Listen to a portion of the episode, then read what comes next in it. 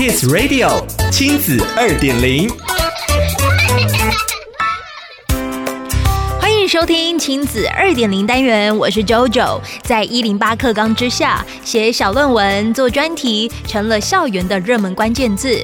专题不是复杂的作业，也不是另一种形态的考试，而是能激发孩子自学的动力，培养未来需要的能力。关键就在于专题要做得对，从任务设计就很重要了。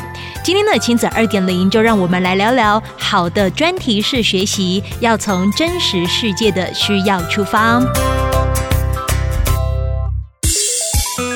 三十年前，美国已经开始探讨这样的问题，而在美国加州最知名的专题式学习研究机构 PBL Works，免费就将研究结果、学习工具分享给全世界。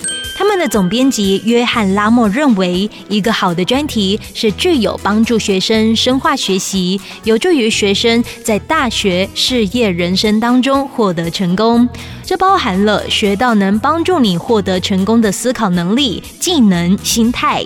对于第一次做专题的学生，他给的建议是：先从迷你小专题开始，从中先把基本功锻炼好。第一个基本功是懂得列出问题清单，知道自己要研究什么。第二个基本功就是专题管理能力，像是设定时程表，能做到自己管理自己。第三个基本功是建立试错的信心，不用怕做错，知道自己可以犯错，能在错误中学习。对经常面对考试的孩子来说不容易，因为会觉得考试少一分就是一分的失败，因此孩子习惯抓标准答案。但是专题没有标准答案，如果他不习惯跟不确定性相处，在第一次做专题的时候，可能会比较没信心。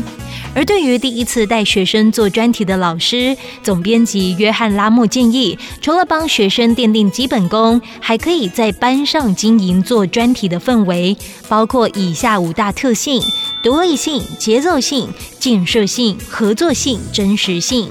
老师们也要小心，不要把专题当作另一种形态的考试。专题是学习的精神不是检测，而是锻炼全方位的能力。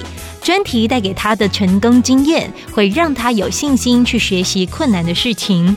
跟伙伴意见不同的时候，懂得用有建设性的话语和态度沟通，这样的孩子就是未来世界需要的人才。想要了解更多故事内容，请参阅《亲子天下》第一百一十六期封面故事。二零二一，跟着课本去旅行，亲子二点零，我们下次见。